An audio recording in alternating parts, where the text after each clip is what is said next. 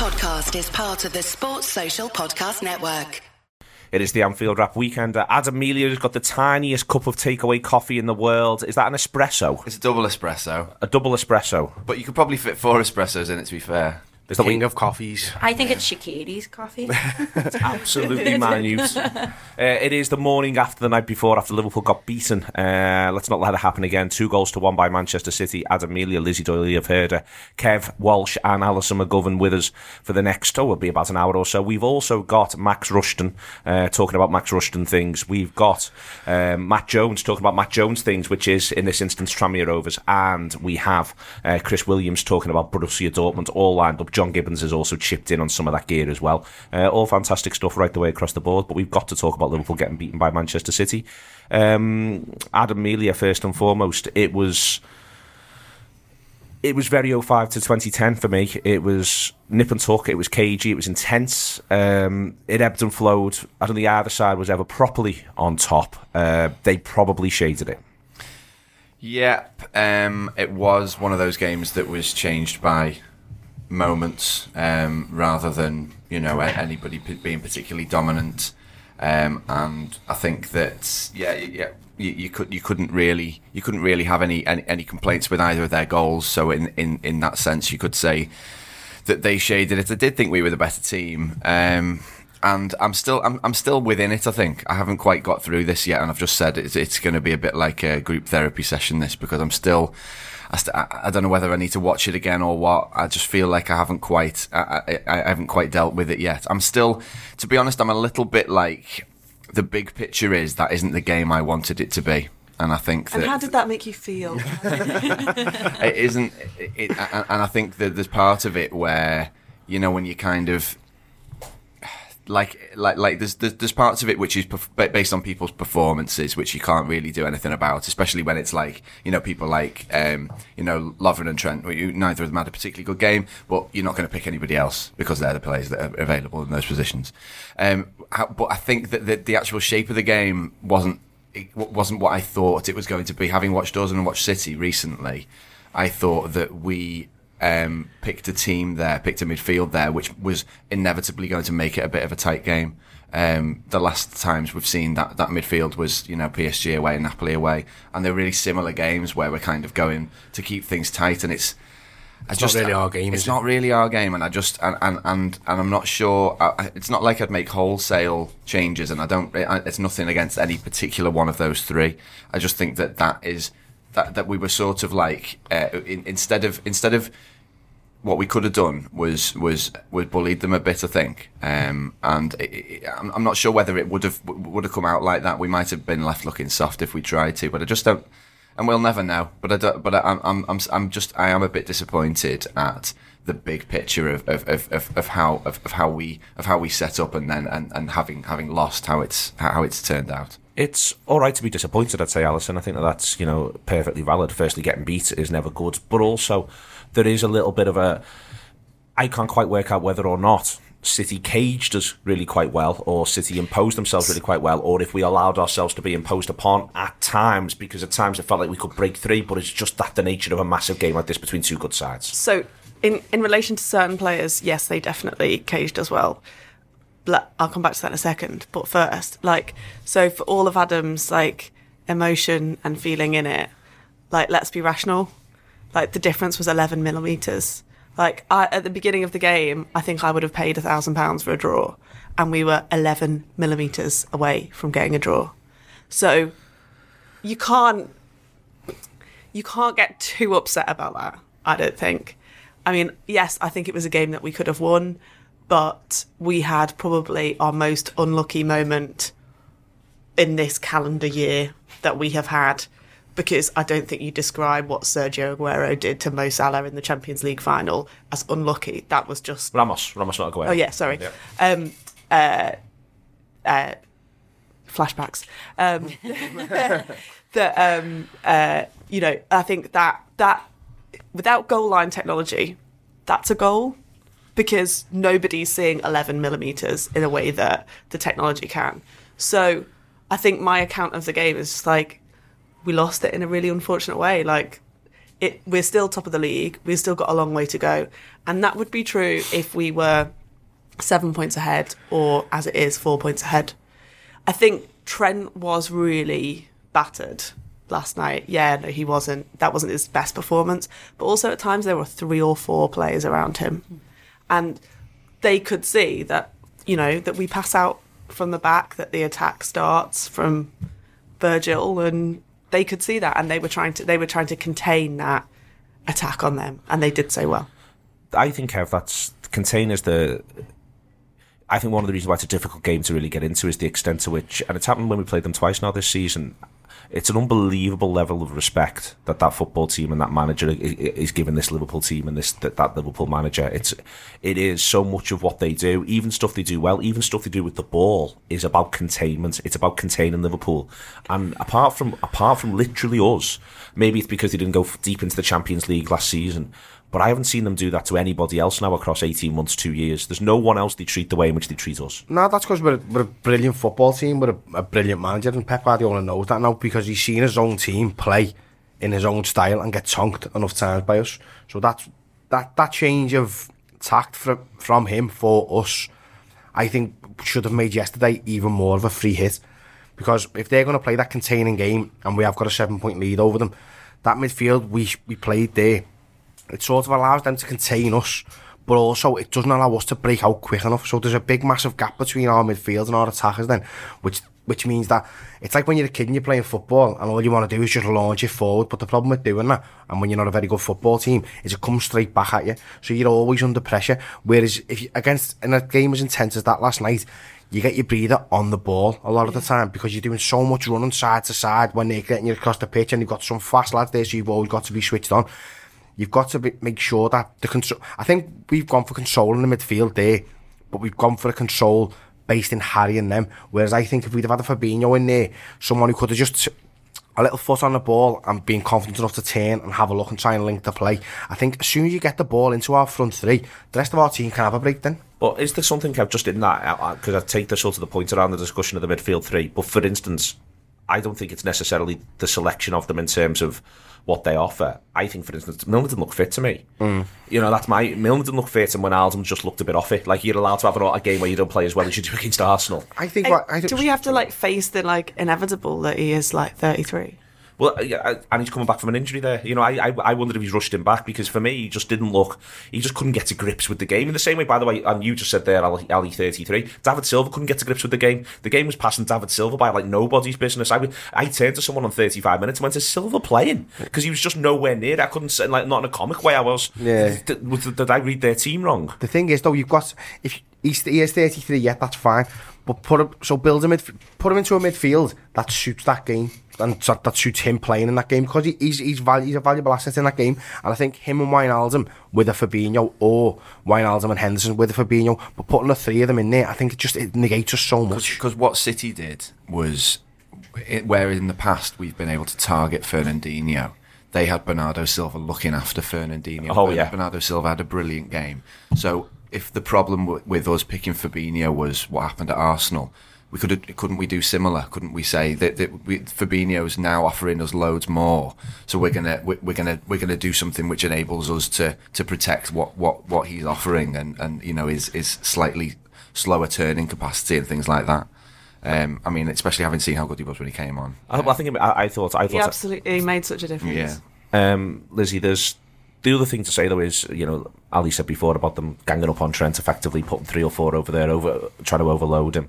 But the quality on display from both sides. Last season when we beat them 3-0 in the Champions League, I remember saying after that game, you know, Sané had a 9 out of 10 game and Trent had a 10 out of 10 game, and it felt great. I thought that, you know, both sides you got to see. You know, I thought Sané was really good for them, Fernandinho was really good for them, Aguero stood up and was counted, Company stood up and was counted whether or not he should have been on the pitch. He still plays well when he's on there. But I thought you got to see that quality. Our goal, for instance, is a brilliant, brilliant passage of football. You did get to see the quality on display from both teams. Yeah, I've heard this term being used a couple of times, but I really do think it was a game of margins, and they edged it.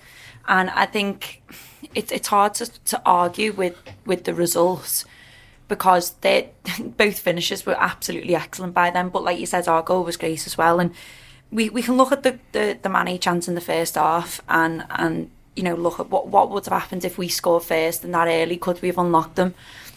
I'm not too sure. Like, you could see what they were doing, I think, with Lovren as well, and it was like a bit of a tag team on Lovren and Trent, really, like pulling them both out of position, and there always seemed to be two men on them. And because, like Ali said, they know that we play out from the back. We seen them doing it as well, by the way. I've never seen John Stones play so deep. He literally was like on line with the goal. We do it similar, but he was very clever. He just had them sort of in packs, and I think you said on the post-match show, Neil, and it was just a really interesting point about this broken team, how it was sort of like he went right back for, you're doing this, midfield, you're doing this, attack, you're doing this, and it didn't really seem to, not that they had to work with each other, they were all doing their own jobs, yeah. And I think Bernardo Silva and Fernandinho were outstanding, and Trent, he didn't have his best game, but again, who'd you pick in that position? Because there's no, Gomez isn't fit. Lovren didn't have a great game, but who'd you pick? Because nobody else is fit. They were the only options, and it just so happened that they didn't really turn up on the night. I think it's a little bit harsh on Trent, but they're saying he didn't have his great game, and that's right. But I think you've got to remedy that by saying they've overloaded him with some of the best players in the world. So yeah. You know, he's not getting bombed on by Jonathan Walters and Seamus Coleman. He's getting it by Sané. He's getting it by Sterling. He's got David Silva on his game or not, playing the ball into them. The pick and passes, which are the millimetre perfect, not even inch perfect. And I think it's like those that were okay all night. And I think you put a centre half as good as Van Dijk next to him, his level would be raised by 10%, the same way Andy Robertson's is raised by 10% by having Van Dijk. Having Lovren there and a Lovren on an off game makes all the difference, because that our defence moves as a unit, and it's brilliant at what it does. It goes across the pitch as a unit, and it steps out as a unit, and that second goal was caused last night because Lovren was a second too slow. Now listen, that can happen, especially in a game as fast as that. So I think Trent is... people are looking for an issue with the team, and I don't think Trent is it. I think the issue was... it's more Lovren, but I don't feel Lovren's an issue, is what I'm trying to say. Is there something in, Adam, the Lovren yellow, in that this is why, for me, you know, and I don't like talking about referees on the whole, even Taylor, but there is a problem for me where, for instance, both, I think Lizzie's gone out of her way there to praise Fernandinho and Bernardo Silva, but as far as I'm concerned, both of them should have been on a booking by half-time at the very, very, very latest. When Bernardo Silva got his yellow, I was stunned he hadn't already been booked. Again, I was like, you know, one of those things when you're in a ground and you don't have all the facts in front of you, and I was like, surely he's been yellow carded, and then it transpires he hasn't. You know, yellow cards do change things, and I think Lovren has to play a lot of that game on a yellow card, because, and also to be fair to him, because he's making up for someone else's error. That was a brilliant yellow card to take, to give him the credit he deserved. That was a brilliant yellow card to take. But when he's on it, then he's on it for 75 minutes or so, and I think that did have an impact. There was the timing of it, the decision to take it was right. The timing of it was deeply unfortunate. Yeah. And it does affect him, and I think that was. It may have been the yellow card, it may have been Aguero scoring, but I thought second half he was poor. I do, and it wasn't so much. I've heard him getting, you know, real sort of really slaughtered for the goal, which I just thought Aguero was brilliant. You know, Salah could do that, and we wouldn't be talking about the defender. Yeah. So yeah, and I do think that as the game wore on, he was just getting worse and worse, and I wonder whether it was his head again. You know, whether his head had slightly gone. You know, they should score. He passes it straight to Sterling, and they should score. And it might be just because the abiding memory is the very last thing he does in the game, which is that awful straight ball to Virgil right at the end, when Alisson's passed it to him, because he's saying, Alisson's giving him that ball because he's saying, we're not hoofing this, so I'm just passing it to you. And he hoofs it straight. It's the most Dejan Lovren thing I've ever heard, that, isn't it? Do you know what, you might be right there, his head might be going, but I think it might be a little bit of an accumulation, because if you look at that Arsenal goal the other day, it was his ball, now, which was slightly under hit. Now, anyone can under hit a ball, but then to follow it up with another performance like that, that's the problem with Lovren. He can be brilliant for a long time, but you're always waiting for an issue. Alisson, you said before about 11mm making a difference. I think the other thing that really helps them is, I mentioned with timing around the Lovren thing, timing around, for instance, Lovren's yellow card, timing around how late they begin to accrue some yellow cards. And there's also a timing of the goals. I think both goals couldn't come at better times for City. And we scored too early too. Yeah, if we'd scored at 70, we could have held on. Yeah, it was a classic, wasn't it? Like before half-time. The timing of the goals did fall wrongly for us. And yeah, I think we'll all spend a bit of time thinking about the 11mm and what could have been.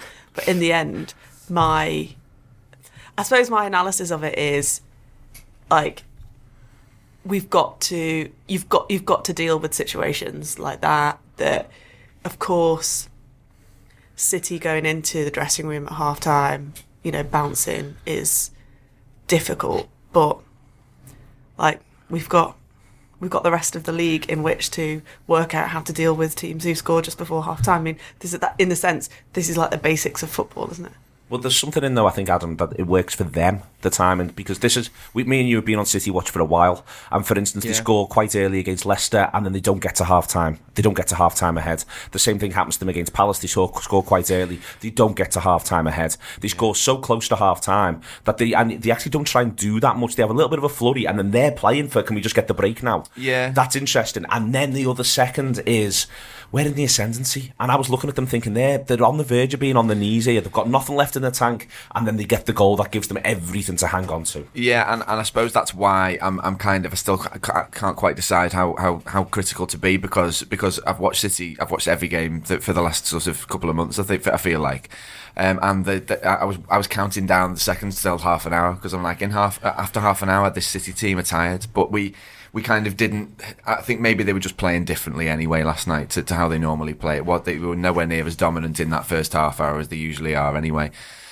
So yeah, the fact that they score in the time of the game where I thought we were going to score, that was, you know, it was a psychological blow.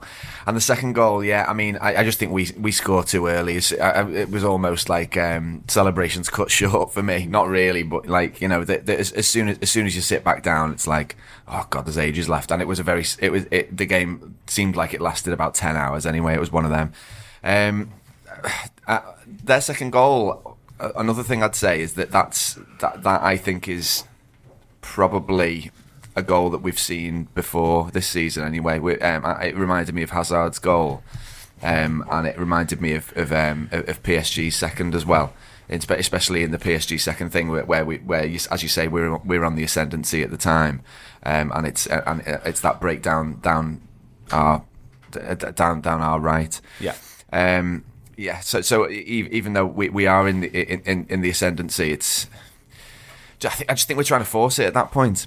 I think we're trying to force it after we score. It's a fine line, that though, and that's a Fabinho thing where, you know, do you want him to come on and be the player that Kev's talking about there, where he comes on and he says, right, this is the way we're playing now, but, you know, that can look like, oh well, you're forcing it now. Well, that's sort of what you want, isn't it? Yeah. It's kind of what you want, but like, I mean, but if I'm fine margins, Adam. But if I'm going to define it, if I'm going to be precise, I think it's when we looked like we were forcing it, I think it's Shaqiri's too deep.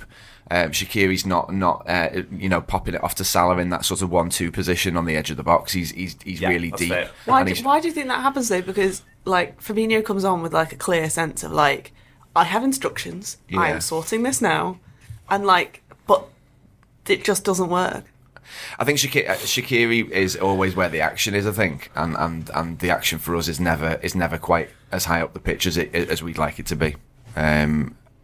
Yeah, I don't know, and it's one of them. I'm to be honest, I wasn't thinking get Shaqiri on earlier. In fact, I said get Shaqiri on just before it showed him coming on. Yeah. It showed him stripping off. So it's not. I'm not going to have to time that one and say he should have come on earlier. But you know, there's something in Lizzie. I think a lot of people expected a free-flowing football match, chances at both ends, all that sort of stuff. This is now 2 games back to back we've had with City where that hasn't been the case.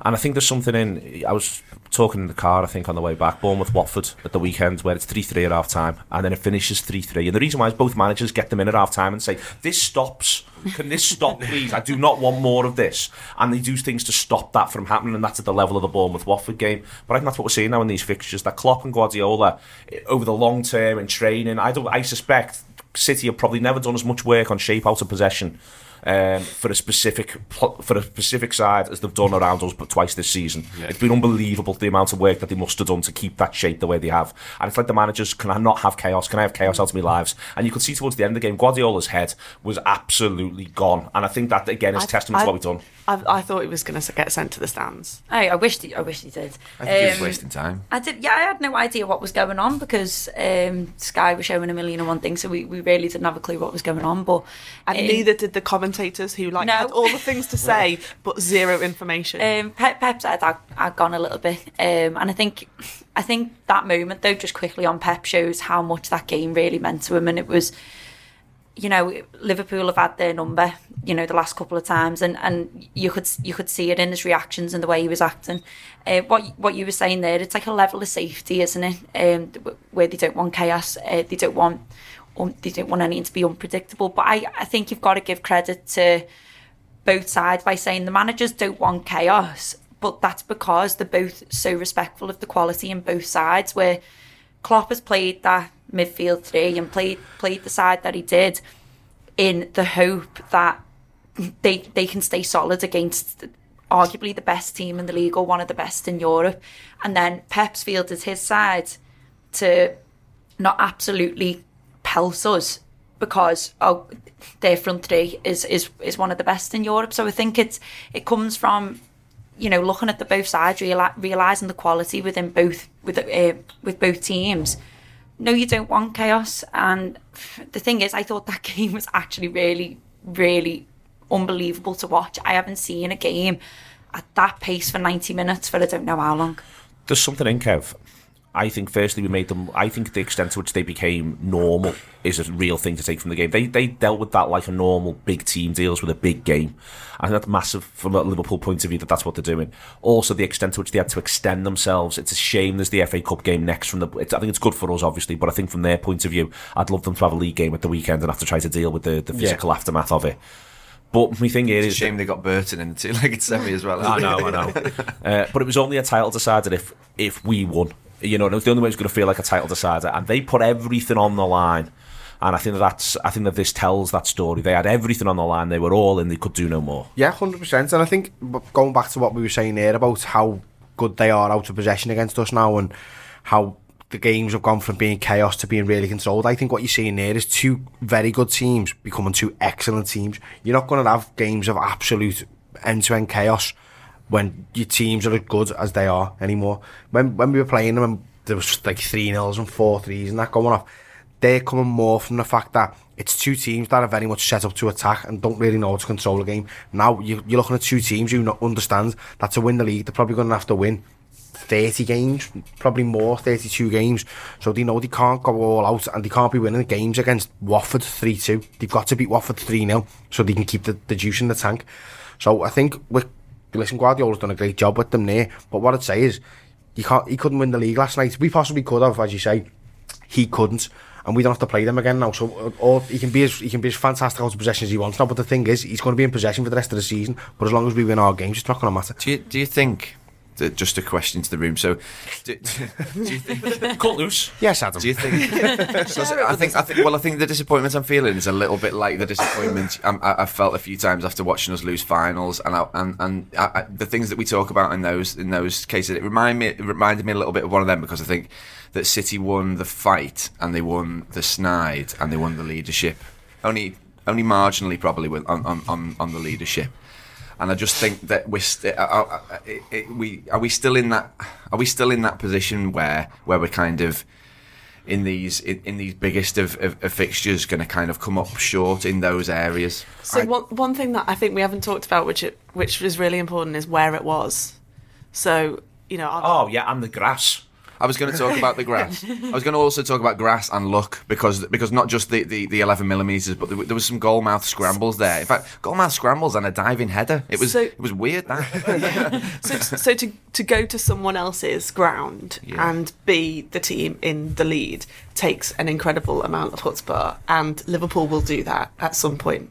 Like, they are definitely heading in that direction. But I think not being there yet, I think not walking into the Etihad and being the team with the most kind of bravado is completely fine. Like, at some point we will do that, but not doing it yet is fine. Because we've got Old Trafford to come, you see, and like we've got a worse record at Old Trafford than we do at the Etihad. Feels like Everton against us, doesn't it? Us going there. We were talking about that last night. We've still got, I know it's Everton, but we've still got... we'll let them, they're absolutely shite. But no, I think what you said about I'm worried we're going to get them in the cup again. I hope we do. Old Trafford is tough, and I think this next week or two is going to be really crucial for Liverpool, because I've thought throughout the whole season, the difference with this team is its mentality, and I feel like, you know, if there's a mistake made, and I'm talking about in individual games as well, so if there's a mistake made in the, I don't know, let's say 40th minute, some, you know, concede a goal, I feel like at no point is this team's head's going to go. Yeah. They're going to collect and they'll get back in it. And I wonder now, I just hope, I'm really interested to see what Klopp is saying and doing to these players to get them back into another unbeaten run, basically. Post-match, dead interesting. And by the way, I could write 1,000 words on the grass. It's unbelievable that Man City's really pitch for when we go there is like that. It's unbelievable that Man City have let their pitch go like that. Well, I was in the third tier, so I'm not here. This is all news to me. What's the score with the grass? The first time the ball went to Alisson, it almost gets stuck under his feet, and that was happening the whole first half. Yeah. I thought they got used to it a lot quicker than we did. Well, they planned for it. They must have planned for it, and that was a rub of the green thing. They got the rub of the green all night, and it was literally because the green was really long. Yeah, the grass was really long. The pitch was cutting up. The grass was really long. They basically were trying to stop us from passing quickly. Yeah. We went to Man City and they built a pitch to stop us from passing quickly the best they could, which is, you know, again, is testament to it. The other thing, which I was about to say as well, was, you know, on the post-match, I don't know if you saw it, Henderson went to every single one of our lads, made a point of going to all of them and was in their faces post-match, every single one of them. And Robertson came over to the away end and made it very clear who he thinks is going to win the Premier League. Oh, to be fair, I didn't. We were on our way out by now. But honestly, out by 60 probably. No, to be fair, we did stay till the end. We did stay till the end. But again, I think there's a lot of like defeatist attitude going on. I think we're top of the league, but we've got a 4-point lead over the great Man City team who have just they've exerted themselves against us there, but they had to win that game to stay in the hunt. But now they don't play us again, so they can't take any more points off us. We only play teams now that are not as good as Man City, and we've beat everybody else, so it's our league to lose, and we won't. Excellent stuff. Bang into that. Matt Jones, Chris Williams, Max Rushden coming up. That's the order, and then we'll be back and have a big chat about Wolves. Joined by Matt Jones to talk about his excellent book about Tranmere's season, where they got themselves up from the National League and back into playing Football League football. Matt, tell us the title of the book and tell us what it's about, other than just that journey. It's called Back Where We Belong, and basically, it's just the story of Tranmere's 3 years in non-league football. There is a story to tell there, because they had just so suddenly sunk down the leagues. I think it had been coming for a while, but it was eventually going to happen, and in 2015 it did happen. They sunk into the National League for the first time in their history. So this book just tells the story of the most important moments from those 3 seasons, but also a bit of the backstory of why they ended up there. It tells the story of cultures, doesn't it? It's about the culture that led to them being defeated, led to them sinking in the first place, and how Mark and Nicola Palios have managed to shift that culture, shift that mindset right the way through the whole club. Had to make some big decisions in doing it, but got the club back. Yeah, had to make some huge decisions. One of them was bringing Mickey Adams in the first place, and he unfortunately oversaw that relegation out of the Football League in 2015. Gary Brabham was the man to come in and replace him, and then they had the huge decision to make about 15 months later of sacking Gary Brabham, despite the fact that Tranmere had won 6 of their first 7 games. They then had a little bit of a blip, and they thought a change needs to be made there, and Mickey Mellon came in, and the rest is history. The playoffs, obviously, last season is the key moment. I mean, it was a spectacular playoff final. It's one of the reasons why I think to come on talk about the cup game, the home cup game on Friday night's interesting, because these Tranmere players have really demonstrated, I think, that they can cope under unbelievable pressure. To have gone down to 10 men that early in a game and got the result that they got when everyone would have thought the world's against us here, it shows there's some real character in this team, I think. Yeah, and I think the 3 years before that helped as well, because they went into literally every match they played for 3 years expected to win by pretty much everyone outside of that game. So all the footballing world will be looking in and going, Tranmere against Guiseley, Tranmere against North Ferriby, Tranmere against Maidstone, Tranmere should be winning this 3 or 4-0. And that expectation, it was hard to deal with for the first year, and I think a few players, especially those who'd come down with the club, took a little bit of time to wrap their head around how they dealt with that. But then they come to the playoffs, and having lost the year before to Forest Green certainly helped them going into this one. But they had Ebbsfleet first in the semi-final, and they were 2-1 and 1-0 down in that game, and turned it around and won 4-2 in what is honestly the most energy-sapping game of football I've ever watched in my life, more so than the playoff final. I was actually physically tired coming away from that game. Put so much emotion into it. And then you come to the final against Boreham Wood, and 48 seconds in, Liam Ridehouse, who was part of the team that got relegated from League One, let alone League Two, clatters through Ricky Shakes and gets sent off, and you just think, here we go. And thankfully, Andy Cook gets a booming header in the first half. They equalised, Boreham Wood, moments before the half-time whistle, with Tranmere having already made three substitutes, one of them for the sending off, one of them for an injury, and the other one because Mickey Mellon needed to put some more defensive options on the pitch because he felt the right winger, who, by the way, had been hit by a bottle thrown from the crowd, just wasn't doing enough defensive work on that right-hand side. So all three subs have been made. Boreham Wood equalised in the 47th minute, 49th minute, I think it was, given the injury time added on, but Tranmere managed to pick themselves up from that, and James Norwood scored that header. Norwood's fascinating. He's one of the top scorers in the whole country at this stage. Again, back to the idea of Friday. This is a footballer now who, you know, he scored on that enormous occasion. He'd come up. He's really not rested on his laurels. He scored a ton of goals for Tranmere this season. He seems like, you know, in that lineage of proper Tranmere goal scorers that we can remember, going back to Ian Muir. Obviously, John Aldridge, Liverpool supporters will know about him. Kenny Irons, footballers who, you know, growing up, I remember, seemed like real footballers for the big occasions, and Norwood appears to be one of them. I'll give you a stat about Norwood. He scored 18 goals in the calendar year. This season. In the calendar year, he scored 32 goals for Tranmere. That's the 7th best return of any Tranmere player in their history ever. Aldo was one of the players to do better. Ian Muir was one of those to do better as well. But yeah, he just seems to get better and better. He came to the club. He'd not played too much as a centre-forward over the last few years because he'd been at Forest Green. But he just loved the life here. He loves living on Merseyside, having been down in the south all his life. He loves the team ethic of Tranmere, and he's really bonded with the fans, the players, the manager, and he's got better and better and better. And in his first season, he'd be the first to admit, in his second season as well, he missed too many one-on-ones, and something over the last 18 months has just clicked, and he's taken it from there. And to get 18 goals in your first season in the Football League, it's just a remarkable return, isn't it? It is just a fantastic return. It shows that he's took to it, you know. And at the minute, Tranmere, it's a strange thing. Currently top of League Two, are Lincoln, and they came up not last season but the season before. They beat us to the title. Yeah, and they went quite far in the FA Cup as well. They look like a good side, but it took 1 year for them to acclimatise, 1 year to kick on. Tranmere at the minute sit, you know, they're only 6 points off the automatic promotion places, 4 points off the playoff places at the minute. This is a really good side, isn't it? It's going to be a tough game for Tottenham, and they're going to get Tranmere's best team. Yeah, I hope it will be a tough game for Spurs, because it's going to be a sellout occasion at Prenton Park. Tranmere haven't had that since the Liverpool game, actually, in 2001, the FA Cup, which Liverpool won 4-2 in the quarterfinals.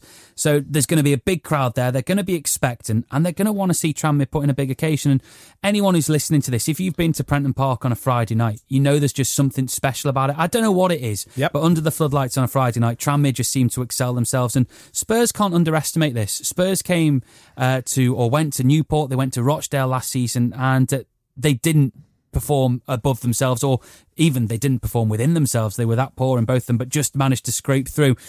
So will it be third time lucky for them in terms of putting in a big performance, or will it be third time unlucky in the fact that they actually get knocked out? Well, there's no reason why Tranmere can't cause an upset. The team ethic that they've got, the team bond, knows to never give up. And when you've got someone like James Norwood in the form that he is, you can get a goal from anywhere. It's been a criticised kick-off time. I always think that's, you know, what are you criticising? You're criticising the lack of public transport that there is at times, you know what I mean? I understand the idea that it's difficult on a Friday night to get London up to Tranmere and back, but the flip side of that is, well, that's a conversation about our trains. But putting that to one side for a second, there's a conversation, isn't there, about what you've just said there, that it's a nostalgic kick-off time. It's a powerful kick-off time, I'd say, for Tranmere Rovers. This is almost, to me, and maybe it's growing up here, but this is the time Tranmere kick off when they're really good, if you know what I mean. And I think that'll be the atmosphere, the electricity that's going around Prenton Park. In the 80s, in the 90s, under Johnny King, it's when they excelled. Dave Russell first brought it in the 70s, I think it was, to avoid kicking off at the same time as Liverpool and Everton, so that more Wirral-based Liverpool and Everton fans would come to Tranmere on a Friday night, and it works. Unfortunately, not many teams want to do it now because they know how much of an advantage it actually gives Tranmere. But some of my favourite matches, having been to watch Tranmere, certainly night games, but Friday nights as well. There was a 1-0 win over Macclesfield this season on a Friday night. First time they've been Friday night football in years, and Prenton Park was booming that night. There's one game that always springs out to me, and that was a 1-0 win over Bristol City, going back to the Ronnie Moore days, 2006-7 season, I think it would have been. And John Mullin scored in like the 80th minute, and looking back now, it's an absolute nothing game. It meant nothing in the context of the league eventually, but it put Tranmere top of the table at that time, and you just felt that something special was about to happen, and it was one of those Friday night occasions where Tranmere really rose to it. So hopefully they do the same again. Older listeners will remember a 5-2 win over West Ham under Johnny King, and 93, 94, sometime around then. West Ham had a star-studded side, and I was too young to have been there, but it's a game that stands out for a lot of fans. People can buy the book before the match in the club shop? They can. It's still on sale in the club shop, so it's called Back Where We Belong. It's got interviews with Mickey Mellon, Gary Brabin, Mark Palios, James Norwood, who scored the goal, and Ben Harrison from the Supporters Trust. It's £12. Alternatively, you can go to my website, mattjones90.wordpress.com. I'll get it posted out to you as well. And very, very quickly, prediction Friday night. I'm going to be positive, and I can't see Tranmere keeping a clean sheet, so let's go for a 2-1 win. 2-1 win, excellent. 88-minute winner. What everyone wants at Prenton Park. It'd be absolutely fantastic stuff. We'll all be tuning in and watching it, hoping Tranmere do very well. Thanks very much to Matt. It's your Reds betting, certainly. Neil Atkinson and Craig Hannon with you this week. How are you? I'm good, yeah. And yourself? We haven't had a lot of time to talk today, have we? I know we haven't. No, you know, I'm still buoyant after the result. You know, the Reds are 4 points clear. It's January. We've got a title run in to look forward to. Well, the Reds are on RedsBet 10 to 11 on. By the way, RedsBet's partnering with the Anfield Wrap. Really pleased to have them on board. If you don't gamble, that's fine. It's not for you. If it is for you, think about going with RedsBet and select the cause that you want to support through them. And always be gamble aware. Responsible gambling is very, very important. Yeah, so on RedsBet, Liverpool to win the Premier League 10 to 11. I think that just goes to show that this is a really good Liverpool side, and this is, you know, we are still firmly in the driving seat, no matter whether we were beaten last night.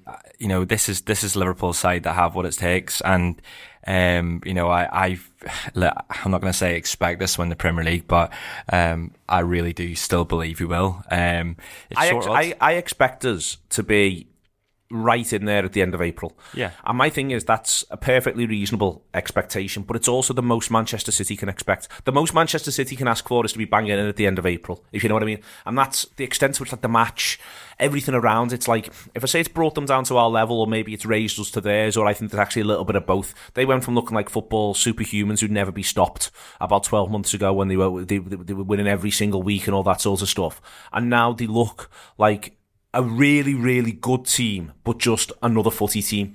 And that won't always be the case, because they've got some phenomenal players, but they look like a really boss footy team, but just like a normal one, not like the super soldier sent from the future to kill us all. And yeah, I think you're right. I think it is a little bit of both. I think predominantly it's the fact that they're 4 points behind another really good football team this season. Exactly. And not just up there on their own. And that is a completely different challenge for them.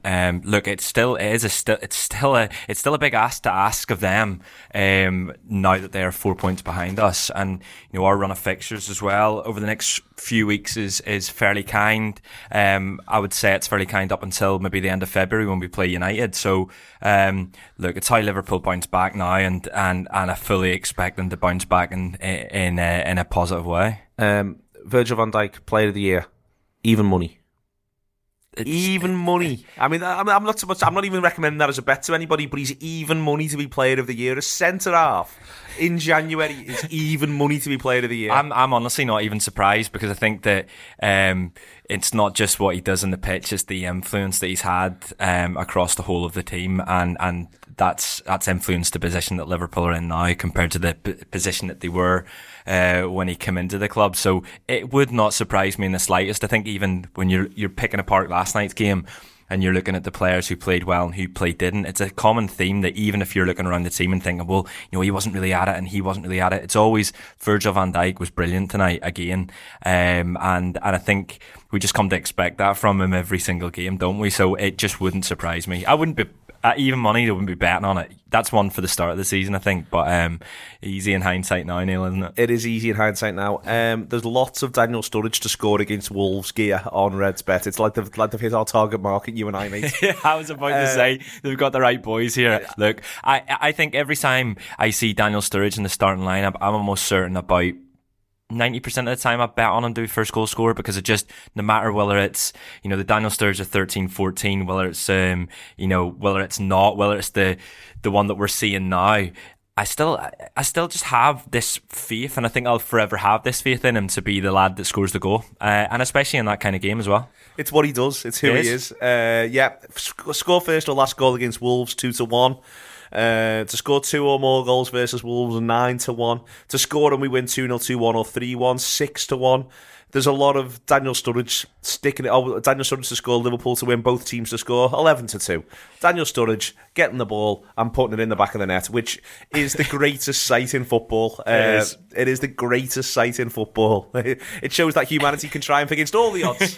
I mean, don't ever listen to me when it comes to betting. That's the first thing I would say. Absolutely. But I would always get on Daniel Sturridge to score a goal. So all of those sound good to me. And then we'll talk about it on Tuesday, and we'll see that I wasn't right. And hopefully you didn't listen to me. Possibly. Oh, we'll talk about it on Tuesday, and we'll all fall back in love with Daniel one more time, because that's what he does. I don't know. That's what he does. Magnificent man. When he came on last night, I was like, oh, here we are. I know. And he couldn't quite get on it in the right area. But I really was like, there was a point where I was like, why aren't they just giving it to Daniel? Genuinely, why? You know, I know Mo Salah's like the best player in the world and that, and that's fine. But right now, this just needs a bit of someone passing to Daniel Sturridge, please. And I think that's... I was like a kid. I think that's my problem with it, my love of him. I can never see... There's a blur between irrational and rational love of him. Is that a rational thought? Can he just get it and change it like he did against Chelsea or whatever? And I can never quite work that out. And I think that, well, that just means that I am absolutely in love with that footballer. That's perfect. Or the idea of that footballer. I think both is fine. Yeah. Wonderful man. I'm not just talking about Craig Hannon. Reds Bet share the glory. They are partners with the Anfield Wrap. Very pleased to have them with us, as discussed in the past. But as I say, if it isn't for you, it isn't for you. And we'll get back on with the weekender. And we're now joined by Chris Williams, who's a journalist who writes for, well, about the Bundesliga and also the Premier League, and has written something interesting about Pulisic this week. So, well, it's about Pulisic and the wider Dortmund kind of situation. So, first of all, hi, Chris. Nice to speak to you. Hello. Yeah, nice to speak to you. Hope you're well. I mean, the main thing that comes out of the article for me is the idea of a reinforcement of Dortmund as great sellers, if you like, and not just kind of great sellers in terms of how much money they might manage to make from transfers, which always seems to be a lot. It always seems to be the maximum what they could possibly do, but also how the timing always seems to suit them as well. And they've got the idea that the money's agreed, but it's next summer, and it's all very clever, isn't it? Yeah, it is, and it just underlines the way Dortmund have done business for the last few seasons. I mean, if you think back, so the last time they won the trophy, which was 2017, the DFB Pokal, so the German FA Cup equivalent. You know, they had a fantastic team managed by Thomas Tuchel. They had Dembele, Pulisic and Aubameyang up front. And it looked like that was going to be the way they were going to play for the next few years. And inside 2 years now, every one of those players has gone, OK, Pulisic is back on loan for a bit, but he's well outside the starting 11. But they've got rid of what is arguably a fantastic manager, three exceptionally good players, and still they're top of the league. And they look like, unless there's going to be a massive collapse, they look like they're going to be the first team to win the Bundesliga title, apart from Bayern Munich, for the last 6 seasons. Yeah, which is incredible, really. And you mentioned the sort of manager there as well, and that's almost, you know, as impressive as any of the players in this kind of Dortmund story of continued kind of not success, but kind of high levels of performance. In that, if you look at Liverpool, for example, you know, it all looks very rosy at the moment in terms of on and off the pitch. But you'd worry a bit if Jurgen Klopp left, if we're kind of, you know, all honest. You know, who would replace him and how would they fit in? Whereas the Dortmund structure always seems kind of so solid that I wouldn't say it doesn't matter who manages them, because that's a disrespect to the excellent managers that they've had, but you know, it doesn't seem to derail them at all. No, I mean, they obviously did have a terrible season after Tuchel left. They got Peter Bosz in from Ajax, who flopped, and he was soon replaced by Peter Stoger, who left Cologne, and they were eventually relegated. So they did have a horrendous season, but eventually got in the man they wanted, which is Lucien Favre. He was contractually unavailable when they wanted him. He was at Nice and couldn't leave, so they waited 12 months, went back in for him. And he just completely transformed the way they play football back to an exciting brand. It's not the same as they had under Klopp, but it's pretty damn close. You know, it's not as high pressing, but it is just as exciting. But I mean, you could almost say the same thing about Liverpool. If you would have said back in 2013-14, Rodgers is going to leave, Coutinho will go, Suarez will leave, and Gerrard will all be gone in 2 and a bit years, but Liverpool will be top of the league, I think a lot of people would have laughed at that as well. So there is parallels between the two clubs. So, I mean, back onto Pulisic then. He's not been playing quite as much as outsiders would have expected. I mean, when we were in America in the summer. You know, Pulisic was almost the start of traction when Liverpool played Dortmund. There was a lot of American interest in him, as you could imagine. But he slipped a little bit down the pecking order this season, hasn't he? Which I guess makes it kind of, you know, even more impressive that the fee Dortmund have managed to get. Yeah, I mean, this is a phenomenal fee, really. If you look at, I mean, his standout season was 2016, 2017. Now, the season after 17-18, Dortmund had a shocker across the whole board. So you could almost forgive him for playing under par on that. But since Favre has come in this season, everybody around him has raised the game and he's pretty much plateaued. Now, you could probably read into that he wants a move. He's been talking about it for a while, so his head has probably been turned by the Premier League at some point, wants to go. So you've got to factor into that as well. But yeah, I mean, to get 64, 65 million euros for a player who is essentially third choice is a phenomenal bit of business. And yeah, he has slipped down the pecking order, but I don't think anyone really expected Jadon Sancho to explode the way he's done this season. So he's kept him out. They got Jakob Brun-Larsen, who's come back off loan, and Dortmund player, he's been out on loan. He's come back. Lucien Favre has trusted him. And then, of course, Marco Reus, who's been, you know, dogged by injury for the last few seasons, as all of a sudden his body seems a lot better.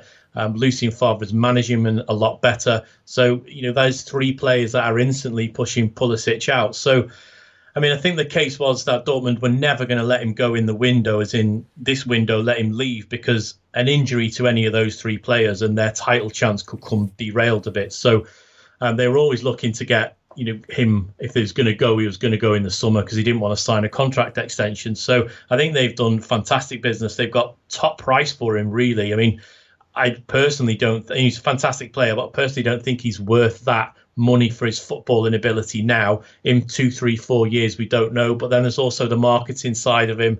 You know, he's going to be a massive loss to the Bundesliga because they're trying to crack America currently. And for Pulisic to leave, you know, there is other players coming through, Josh Sargent, etc. Tyler Adams, who's just gone to RB Leipzig. So there will be an American interest still, but Pulisic is the big poster boy for the US national side. Yeah, he's. I mean, that's obviously an attraction, I would imagine, for Chelsea as well, who I'm sure have got interest kind of in the American market. But I mean, you don't kind of just sign players for that, I'm sure, and they must have their eye on him, you know, starting kind of sooner rather than later, you thought. But I guess it throws up interesting things about sort of youth development in different countries as well. And he's still only 20, and I noticed, well, there's been a lot of talk about Callum Hudson-Odoi at Chelsea, and, you know, is he getting enough games and what this kind of move means to him. And I mean, Jadon Sancho is just, I guess, a walking scoring example of how they seem to kind of get it better in Germany. And you do sort of wonder. I mean, I'm sort of against Chelsea's Pulisic move, but you do sort of wonder, well, you know, would they be better concentrating on their own kind of 18-year-olds and turning them into kind of the next Pulisic rather than spending £60 million on this one?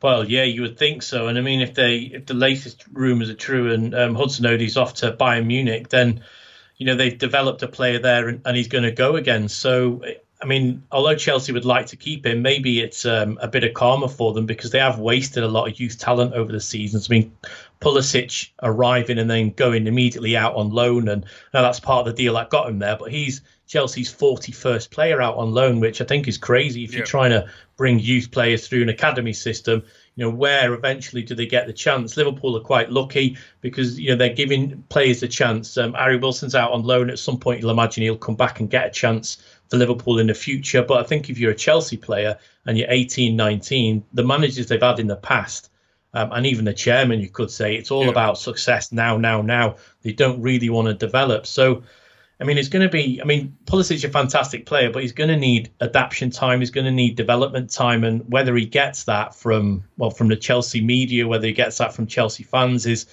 a different, you know, kettle of fish. We've seen ourselves that Naby Keita was brilliant in the Bundesliga. He's taken a little bit of time to adapt to the Premier League as well. And I'm not sure that Pulisic will get the time that he needs. I mean, we see what football's like these days. Players have 3 bad games. All of a sudden, you know, they're a fraud in inverted commas. Yeah. And he's going to need 6, 8, 12 months to settle into the season. But paying all this money for him, and if Hazard goes as well to Real Madrid at some point, then he's going to be thrown in at the deep end. And he's going to need a lot of nurturing. And whether he can get that from Chelsea, I'm not quite sure.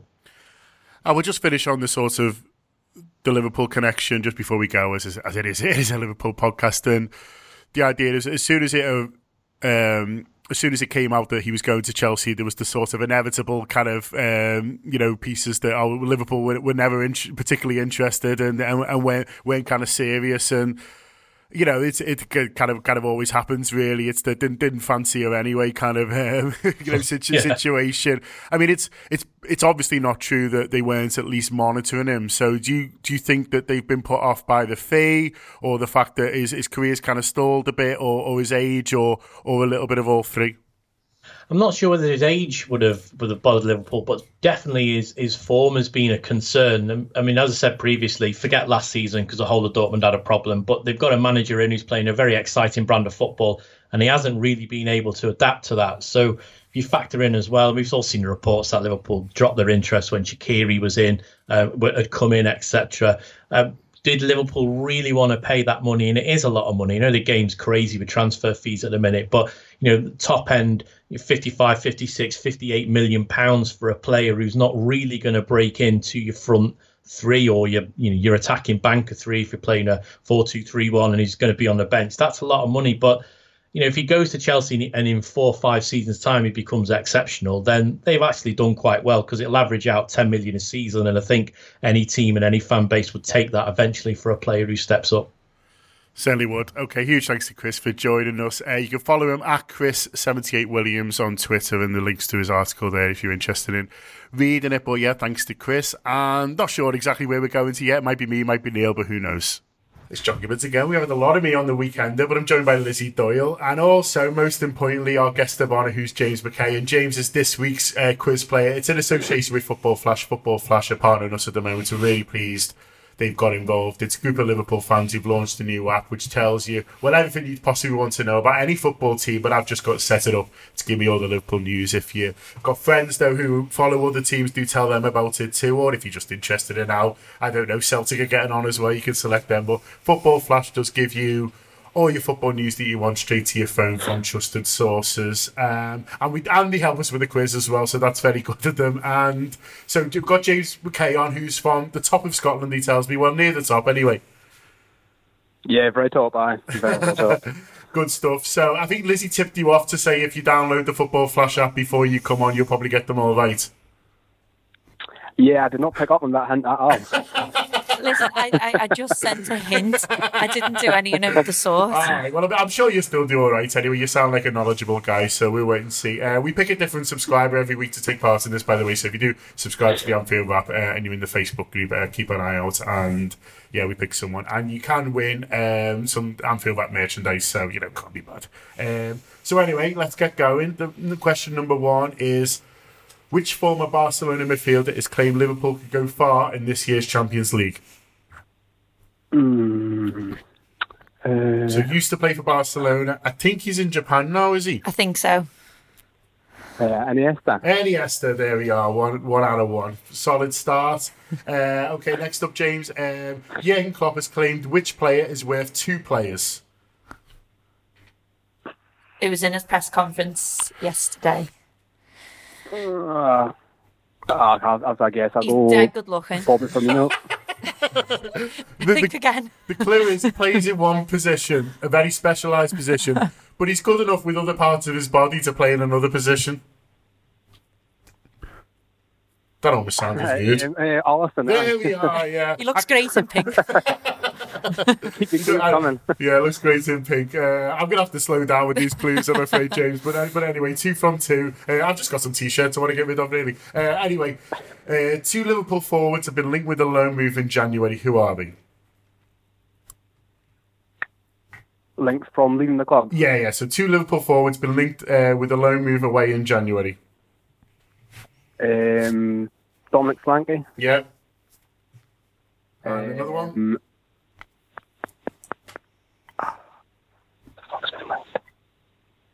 I go Divock. No, it's Daniel Sturridge. Well, Daniel Sturridge is what I've got in front of me. Never mind, we're still going. Which rumoured Liverpool target has been offered a transfer ultimatum by RB Leipzig? He's a striker as well. Werner? Yeah, Timo Werner. Very good, 3 out of 4. Which Serie A manager has supposedly liked the tweet slagging off Jurgen Klopp? And if you don't get the manager's name, just say what team he's from. Who's Snyder? No, it's Allegri from Juventus. I'm a bit worried about this. People getting onto your likes thing. I might have to be a bit more careful on it, Lizzie. What do you mean? Well, you know, if I like something, then it becomes a news story. It's very public, yeah, you've got to be careful. Yeah, I mean, I know I'm not quite as a big deal as Allegri, but, you know, still. So when you start liking tweets from James saying I've sniped my quizzes, I'll come at you. 3 out of 5, come on, we're still going. How many goals have Liverpool conceded in the league so far this season? 8. Correct. Which Brentford forward kicked off about a referee on Match of the Day last night? He's the Waffer forward who kicks off. It's his thing. Although he says Virgil smells nice. I think he looks like a very nice smelling man. Virgil van Dijk. So yeah. So he's not all bad. Troy. It was 3-3 the Watford game, wasn't it? Sounded mad. Anyway, I digress. Who scored twice for West Ham in their 2-2 draw last night? Marko Arnautovic. They did. What is the name of Southampton's manager? I didn't know this. Did you not? No. I just don't know how to pronounce it. It's Horsenhüttl or... that's close. Yeah. We'll give him it. Ralph Hasenhüttl, I've got in front of me here. Ralph. It was just a bad connection, huh? Yeah. But it's just Ralph to his mates. Okay, so you need this last one. Wreck it, Ralph. You need this last one for the merch. We're deliberately vague on that. Which top 6 side do Tranmere face on Friday in the FA Cup? I was going to say we've talked a lot about it on this show, but then it isn't out yet. So which top 6 side do Tranmere face on Friday in the FA Cup? I mean, it's not Liverpool, is it? So you've got 5 to pick from.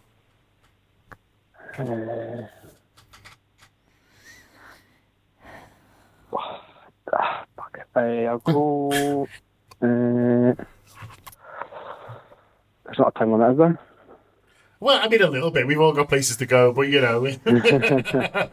I'm quite enjoying listening to you swearing under your breath in Scottish, though. It's quite pleasant. You might be more top end of the top 6. Oh, yeah, I've got plenty of that. Maybe even second in the league, James, you might say.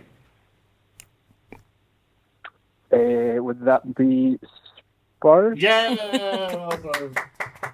Very well done. So 8 out of 10 for James. He wins himself some Anfield Wrap merchandise. A huge thanks to Football Flash for supporting the Anfield Wrap and also helping us come up with the quiz. Although more importantly, huge thanks to Lizzie, who actually writes it every week for us and finds the callers. If you want to take part, get on the subscribers group and let people know, and we'll pick someone different every week from the subscriber group. But if you could download the Football Flash app, it'd help us and it'd help us continue supporting Football Flash, as I say, the good Scouts boys. So yeah, do try and help them. But thanks to James, and back to something. Not sure what it's going to be. And it is John Gibbons for the weekend. And I'm now joined by Max Rushden, who many of you will know as host of the Guardian Football podcast. And recently I was at the FSF Awards. We were up for Club Media of the Year, I think it was. We didn't win, but I did meet Max. So, you know, who's the real winner of the night, I tell you. Apart from Arsblog. Max, welcome to the Anfield Wrap. Thank you very much. In many ways, people would say you've lost twice there. Yeah, well, you know, be polite, Max, be polite. But no, it was a good night, and the Guardian won again, which is nice. Yeah, do you know what? Because we're on the table with the other Guardian lot, and already Barney Ronnie had won Writer of the Year, and he's brilliant. And then the Guardian Sports team, you know, they won, you know, Paper of the Year. And me and Baz are sitting there thinking, God, if we don't, it's going to be awkward if we don't win this. Especially because, you know, Jimbo, James Richardson, who obviously used to host the Guardians now at the Totally Football Show, is hosting the event. Yeah. And you're like, it's almost like, you know, it's about not losing rather than winning. That's how I sort of felt about it. Yeah. You know, as opposed to, say, your title challenge, which is all about winning, right? That is, you know, I don't know. I don't know when this is going out. But it's the morning after the Liverpool Man City game, so we won't know. So, 1:15 on Thursday afternoon. I don't know how you're thinking about anything else but that game. Wow. Well, I mean, we tried to make the FA Cup. You mentioned Barry there. He was much more magnanimous in victory than he was the year before, I'll tell you. But yeah, well, the year before, because I was over in Australia, where the current Mrs. Rushden is from, and he thanked literally everybody on earth, including Jimbo and the old production team. And not intentionally, he forgot to mention me. And the fact that we spend far too much time together, you know, and you know, amazingly, I've still remained sort of quite an optimist in life, despite spending all that time with one of the dourest men on earth. Yeah, he completely forgot to mention me, but I've forgiven him because I'm a lover, not a fighter. Well, there you are. Neil forgets me all the time as well. It's typical, isn't it? We got you on to talk about the FA Cup anyway because it's FA Cup weekend, and I'm sure even Barry, the cynic that he is, kind of enjoys this weekend. It feels like, I don't know, it feels like football comes alive. There's so many games of football. There's teams you've sort of, you know, didn't realise we were kind of still involved, and there's some good ties this weekend. And as a Cambridge United fan, I'm sure you've got sort of good memories of the tournament as well. Oh yeah, listen, if you're a lower league fan, then literally, actually, the draw, if you get through to the third round, which we didn't because we are terrible these days, we just shipped 6 at Milton Keynes. We let in 3 in the first 12 minutes 2 days ago. It's so depressing. But if you get, the draw is actually almost as exciting as the games, right? And a few years ago, 2015, we drew Man United at the Abbey, and I was out, but the draw was on the telly, and I cheered more than I normally cheer a goal, right? You just want, genuinely, you want Man United, Liverpool, Arsenal, Spurs, Chelsea, and that is pretty much it. Well, Man City, right? Like, you want one of the top 6. Even getting, like, you know, an Everton, it's just not that. You're just like, oh, well, we'll lose that, and it's not that. I mean, it sounds ridiculous. And when you go, you're obviously excited, but what you really want is the top 6 side, right? We drew Man United, and I went with my dad. And I used to go with my dad years ago, and he doesn't go that much. He's a really fair-weather fan in terms of if it's cold, he doesn't go. Not like, are we doing well, but if it's cold, and it's all right. And we watched that game, and Van Gaal was in charge, and we drew 0-0. And honestly, like, when the full-time whistle went, it was just emotional to think we've stopped these guys. You know, you're watching those players that you see, you know, I think Falcao was on there and Carrick, et cetera, et cetera, et cetera. And you're watching them going, wow, we just held these guys. And actually, our plan was press everyone except Phil Jones. And it seemed to work really well. We just let him have the ball. And then we went to Old Trafford, and our centre-forward, Tom Elliott, was through one-on-one after, like, 20 seconds. And it was like none of us were ready. The players weren't ready. Yeah. We were still looking around going, God, this is big, you know. And he hit the post, and then they won 3-0. But we made £1 million out of it, and it was brilliant. And I started supporting us in, the late 80s.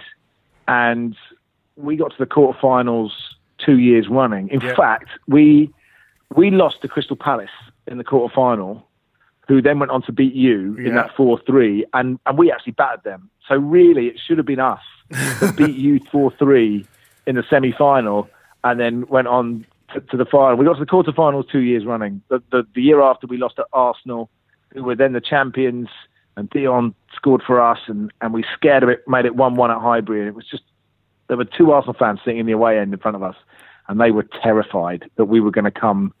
It's funny, you know, anyone from London thinks, basically from Cambridge or from the countryside, you're like, no, it's like a small city. Yeah. Right, you know, they're all like, you know, you're farmers. You're like, well, no, not really. But it was great. And we had these 2 years, we got to the quarterfinal 2 years running.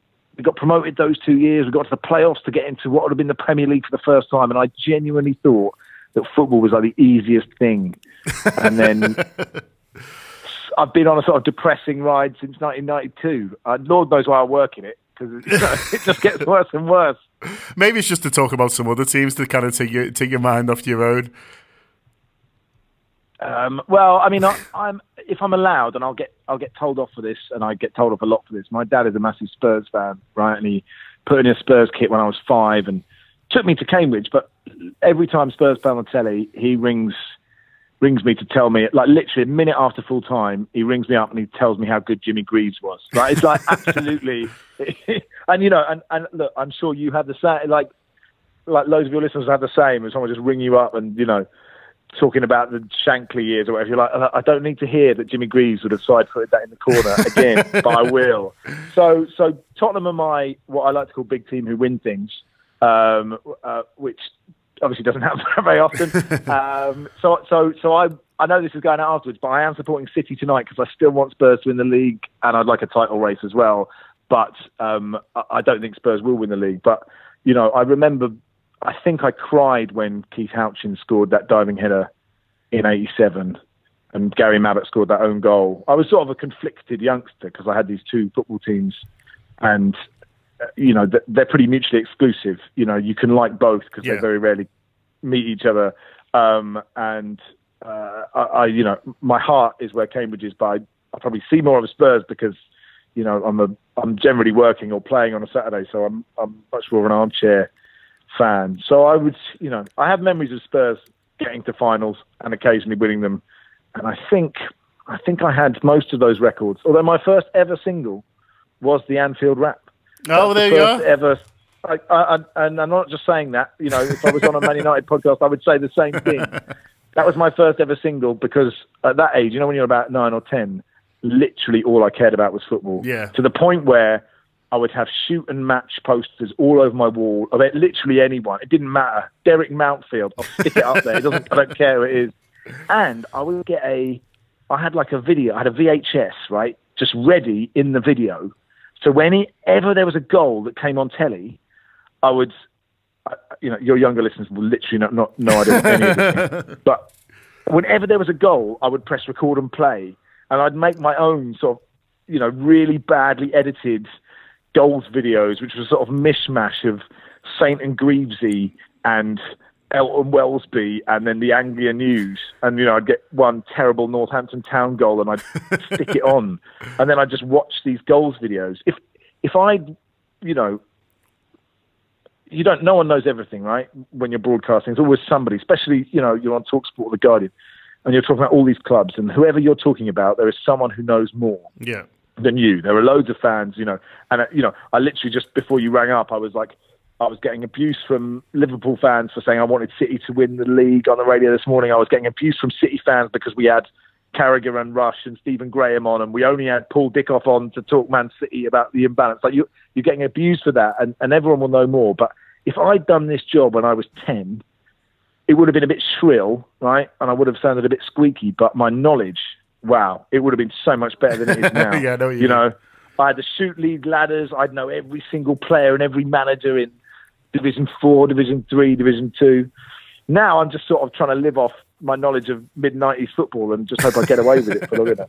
I mean, we're all just hoping we get away with it to the end. Yeah, exactly. Right.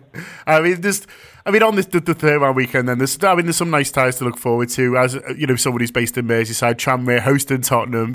Your dad's team there Friday night's kind of a really good one. And just having that many games on at 3:00 on a Saturday is just quite cool as well. Just, you know, the video printer going mad. You say that there aren't enough. I mean, the Football Supporters Federation talked about this as well, that there aren't that many games on at 3 on Saturday, and I think there are quite a few. And I'm not exactly sure the reason that have been moved, even not moved for TV. And you know, some of the TV games, you know, they'll always pick you. I imagine you're on. They'll always pick. You've got Wolves, I mean, they'll always pick Man United. Yeah, they'll always pick the Man United game because people watch them. But it would be nice to you know, to pick the lesser sides. Yeah, it's a great round. I don't know. I think what you want is giant killings, right? You want giant killings all the way to the semi-final and the final. But do you? I mean, you know, you sort of think those games. Did you beat Millwall in a cup final once? I can't remember. You know, and you're just like, was that Arsenal? Oh no, Man United. So Man United beat Millwall. United? Yeah, they beat Millwall. Yeah. Yeah. Anyway, you know, and you know, you sort of think those games. You think by the time you get to the final, you probably do want. You probably do want a really big, you know, two of the big six. I'm just thinking out loud. Oh, it was great when Wigan won, right? Like, yeah, that was good. It was, if a lesser team gets to the final, they've just got to win it. That's the thing, haven't they? But I think it's interesting. I think when I grew up, we weren't in Europe. Like, English teams weren't in Europe, right? And so the FA Cup really, really meant something, right? Because there were just fewer things you could win, and I think part of the reason now that it's just it isn't viewed quite as big as it used to be, is because, you know, the Champions League is bigger, right? And I still think teams care about the FA Cup. I think a lot of the big teams will rest players, right? They've just had, frankly, a ridiculous Christmas schedule, right? Like, so many games, and they are just desperate for a week off. And I think you will see a lot of weakened sides. It's less of a problem for me about you guys or Spurs or Man United resting players. I find it strange when those teams that aren't really in danger of relegation, so what sort of Brighton, between, say, Brighton and you know, Man United or Leicester or 7th, or Wolves, you know, those sides, just go for it. Do you know what I mean? Just play your best team. You're not going to get relegated. You're very unlikely to qualify for the Europa League. You might not even want to qualify for the Europa League. Oh, actually, hang on. If you win the cup, you do get that there anyway. But you take my point. Yeah, if you win the cup, you win the cup. And like, I don't really know what it's like to win trophies, but, and you know, Liverpool, you've won some, right? And Liverpool fans tend to remind us of that. And that's the whole point, isn't it? The whole point is trying to win stuff. So I really think for those teams, you know, the teams just outside of the top six should absolutely go for it. And, you know, teams like Wolves and Bournemouth should literally throw everything at that. And because I've done phone-ins, and you talk to Wigan fans, right? Who got relegated that season, I think. It was the same season. And Birmingham fans who won the League Cup, you know, over Femi Martin's goal, and they got relegated that season. And none of them would swap it. They would never ever swap that day out to win a trophy, because it doesn't happen very much. There aren't that many trophies you can win, and that's a great thing to do, right? You'll always have that memory. Indeed. Huge thanks to Max for joining us on the phone there. He's at Max Rushden on Twitter if you want to just argue about football. Yeah. And he's obviously from the Garden Football Podcast. I'm sure lots of you listen to that already, but do check it out if you don't already. And yeah, thanks to Max, and now back to Neil. Welcome back. I've got Alisson McGovern, Kev Walsh, Adam Mealy. I forgot your name there, Adam. I've known you for years. Just went complete down my head. Lizzie Doyle, I haven't had a lot of sleep. Kev Walsh, who gives a fuck about the FA Cup? Not me. Not BT either. Have you seen the fucking state of the advert he put out? Don't diss the cup. You're dissing the cup right now? I'm dissing the cup right now because it's fucking shit, but they shouldn't be putting an advert out saying, hey, this FA Cup's not shit, by saying everyone's calling it shit. I mean, it's the first rule of communications, like, don't say what something isn't, because then all people can think of is that thing being that thing that you just said. I also think that advertising campaign's very much aimed at the South. Yeah, of course, because they're a big gang of wolves. Yeah, 100%. Okay, this is escalated now. What? It's very much, it's southern humour. Yeah, that's aimed at the South. 100%. In the same way that, for instance, the South never got Mark and Lard, we shouldn't be getting that advert. We can get it because it's basic, which is an example of southern humour, but it's very much aimed at the South, that advert. Anywhere south of Liverpool, basically, that advert's for, and the North East. So the North East will love all that. Okay, this is not uniting the country now. We're ticking some very Neil boxes. So allow me to tick some Adam boxes by talking about Simon Mignolet. By the way, I love the South. I know both of you are listening. You're all sounds, but you know, don't worry about it. Go on, tick some Adam boxes. So, are you going to watch Simon Mignolet play football? Because do you know what? I was going to go to Wolves, and then I thought, Monday night to watch Simon Mignolet. No. Just go and heckle him. We don't want to win. So I think, basically, if we're do we want to stay in the cup? Because if we don't, then that's fine. Let's play Simon Mignolet. And if we do, then we should probably play Alisson. I think, because I do think that was the difference when Chelsea knocked us out of the League Cup. You could sort of see as the 90 minutes wore on the back four going deeper and deeper. Hang on, can't do that like we normally do.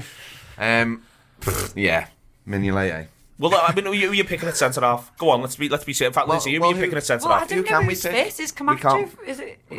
Nat Phillips can't. Sorry, Nat Phillips. Fit, is he?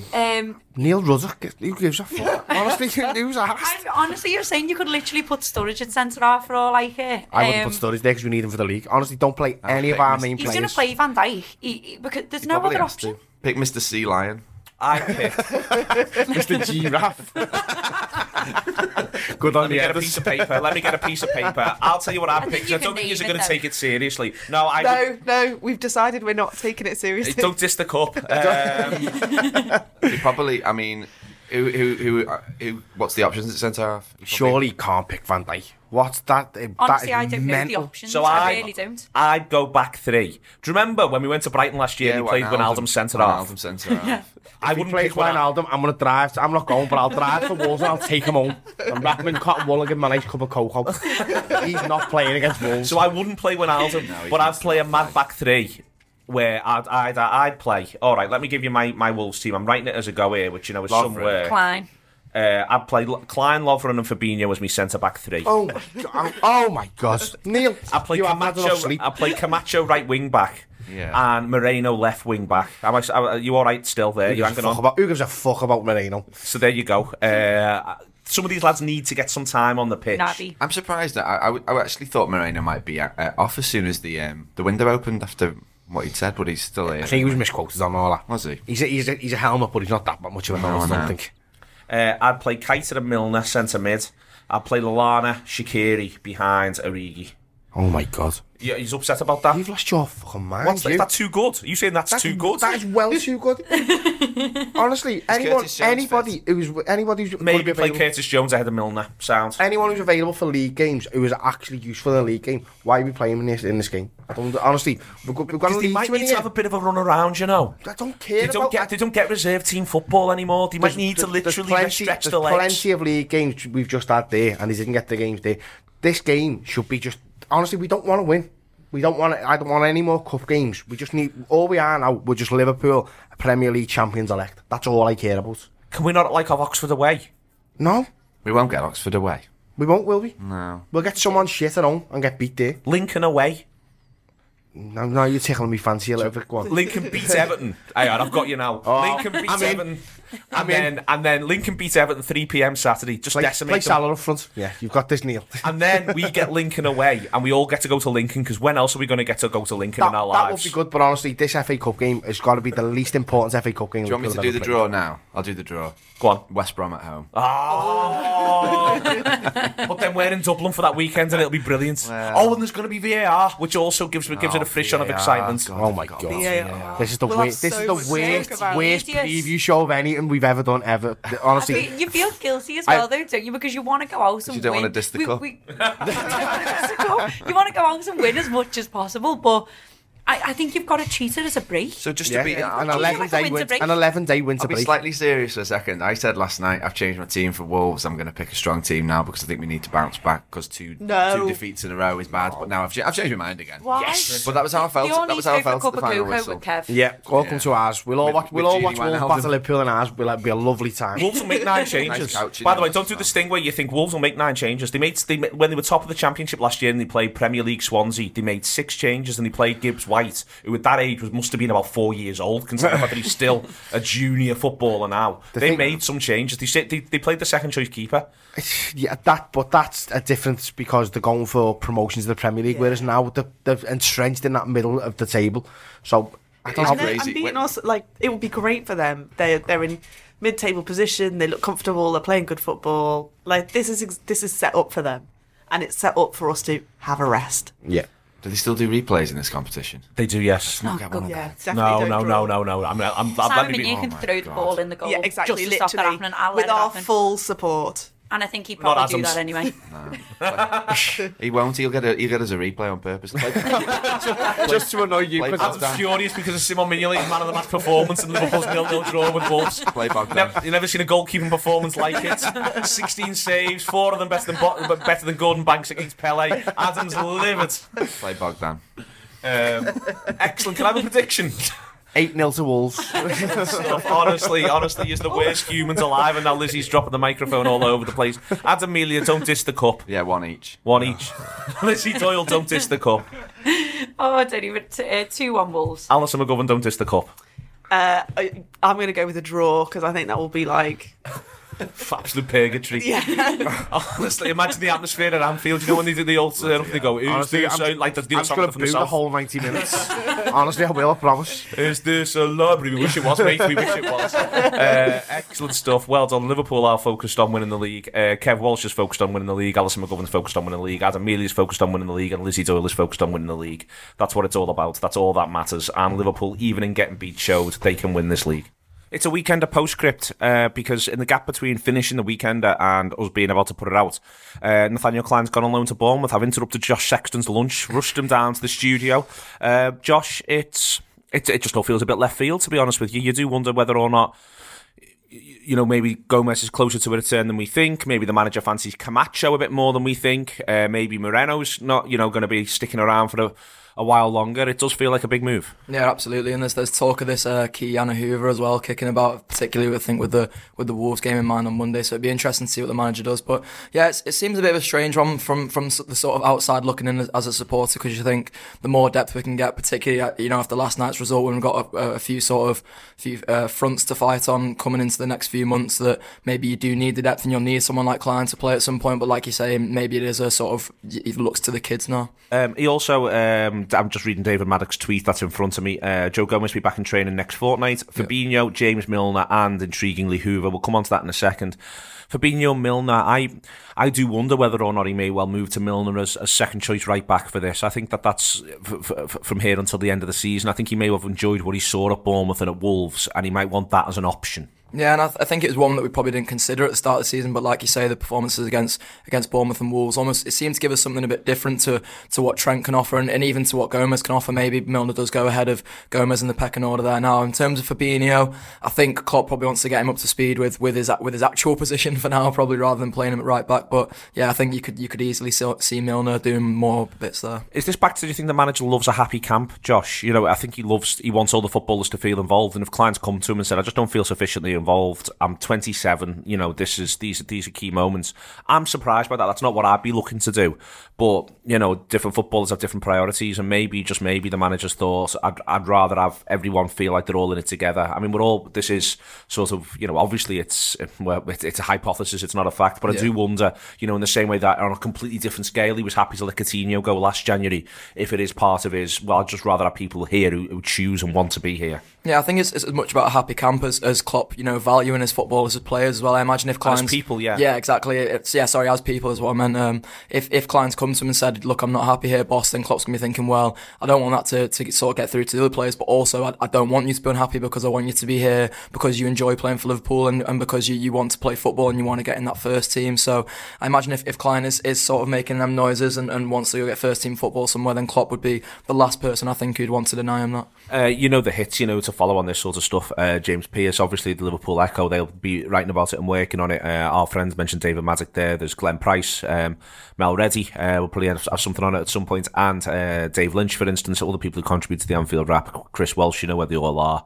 Have a little look at that as it comes through and as this develops across the next weeks and months. That is now the end of the Weekender, and I can't believe I picked Klein and my team for Wolves. We'll all be all right, though. Fucking hell, Neil, do I get to go home today or what? It's bad enough with that it was having loads. There's 4 Anfield Wrap shows out today. If you're a free listener, hiya, you're not going to hear the other 3 unless you want to subscribe for £5 a month, and by all means do. Bloody There's hell. 4 shows we're getting like done I'm in today. The commitment to you, you know? I honestly have done like 7. I'm going to end today. I haven't done 7 or 8 shows, and I got in last night at 2:30 in the morning, and I got in the office for I was late for 9:30. And Liverpool won't stop. They will not stop. They're showing no signs of stopping. They've now sold Dom Solanke to Bournemouth for £19 million. 19 plus add-ons. They've accepted the bid. Looks like it's all done by the shouting. Possibly explains why Palace pulled out the other day. Bit out the blue, really, isn't it? The essence of out the blue. I mean, I think it's a good move for him. The way Bournemouth play, they play a lot of 4-4-2. They play a lot of, there should be opportunities on the pitch. Defoe's just gone. That creates a bit of a space. So he's going to Rangers. They play... Solanke, for me, looks more like a link player. He's got a lot in common with Josh King, I think, possibly, and that's a decent trajectory for him. I think it makes loads of sense for Bournemouth tactically. I think it makes loads of sense for Solanke. Yeah, and you'd imagine there'll be a buyback in there, as there was with Jordan Ibe. Hopefully this works out better than Jordan Ibe's move. I think it's just at that stage in the career where Liverpool have accelerated so much, where we're not. I think someone said the other day we're past the post of having projects now, and Solanke was very much a project. I think he started last season well. I think he went off the boil. I think given a run of games, got plenty of potential. But what it also says is the faith that Jurgen Klopp has in. His other options that might not be starting every game, obviously, Divock Origi's back in Liverpool now. His future's been up in the air. You've got Daniel Sturridge, and there's talk of a new contract. What a turnaround that'd be. And then you've got the youngster. You've got Brewster. You've got Brewster there. And what that suggests to me is Liverpool feel as though they're committed to Brewster.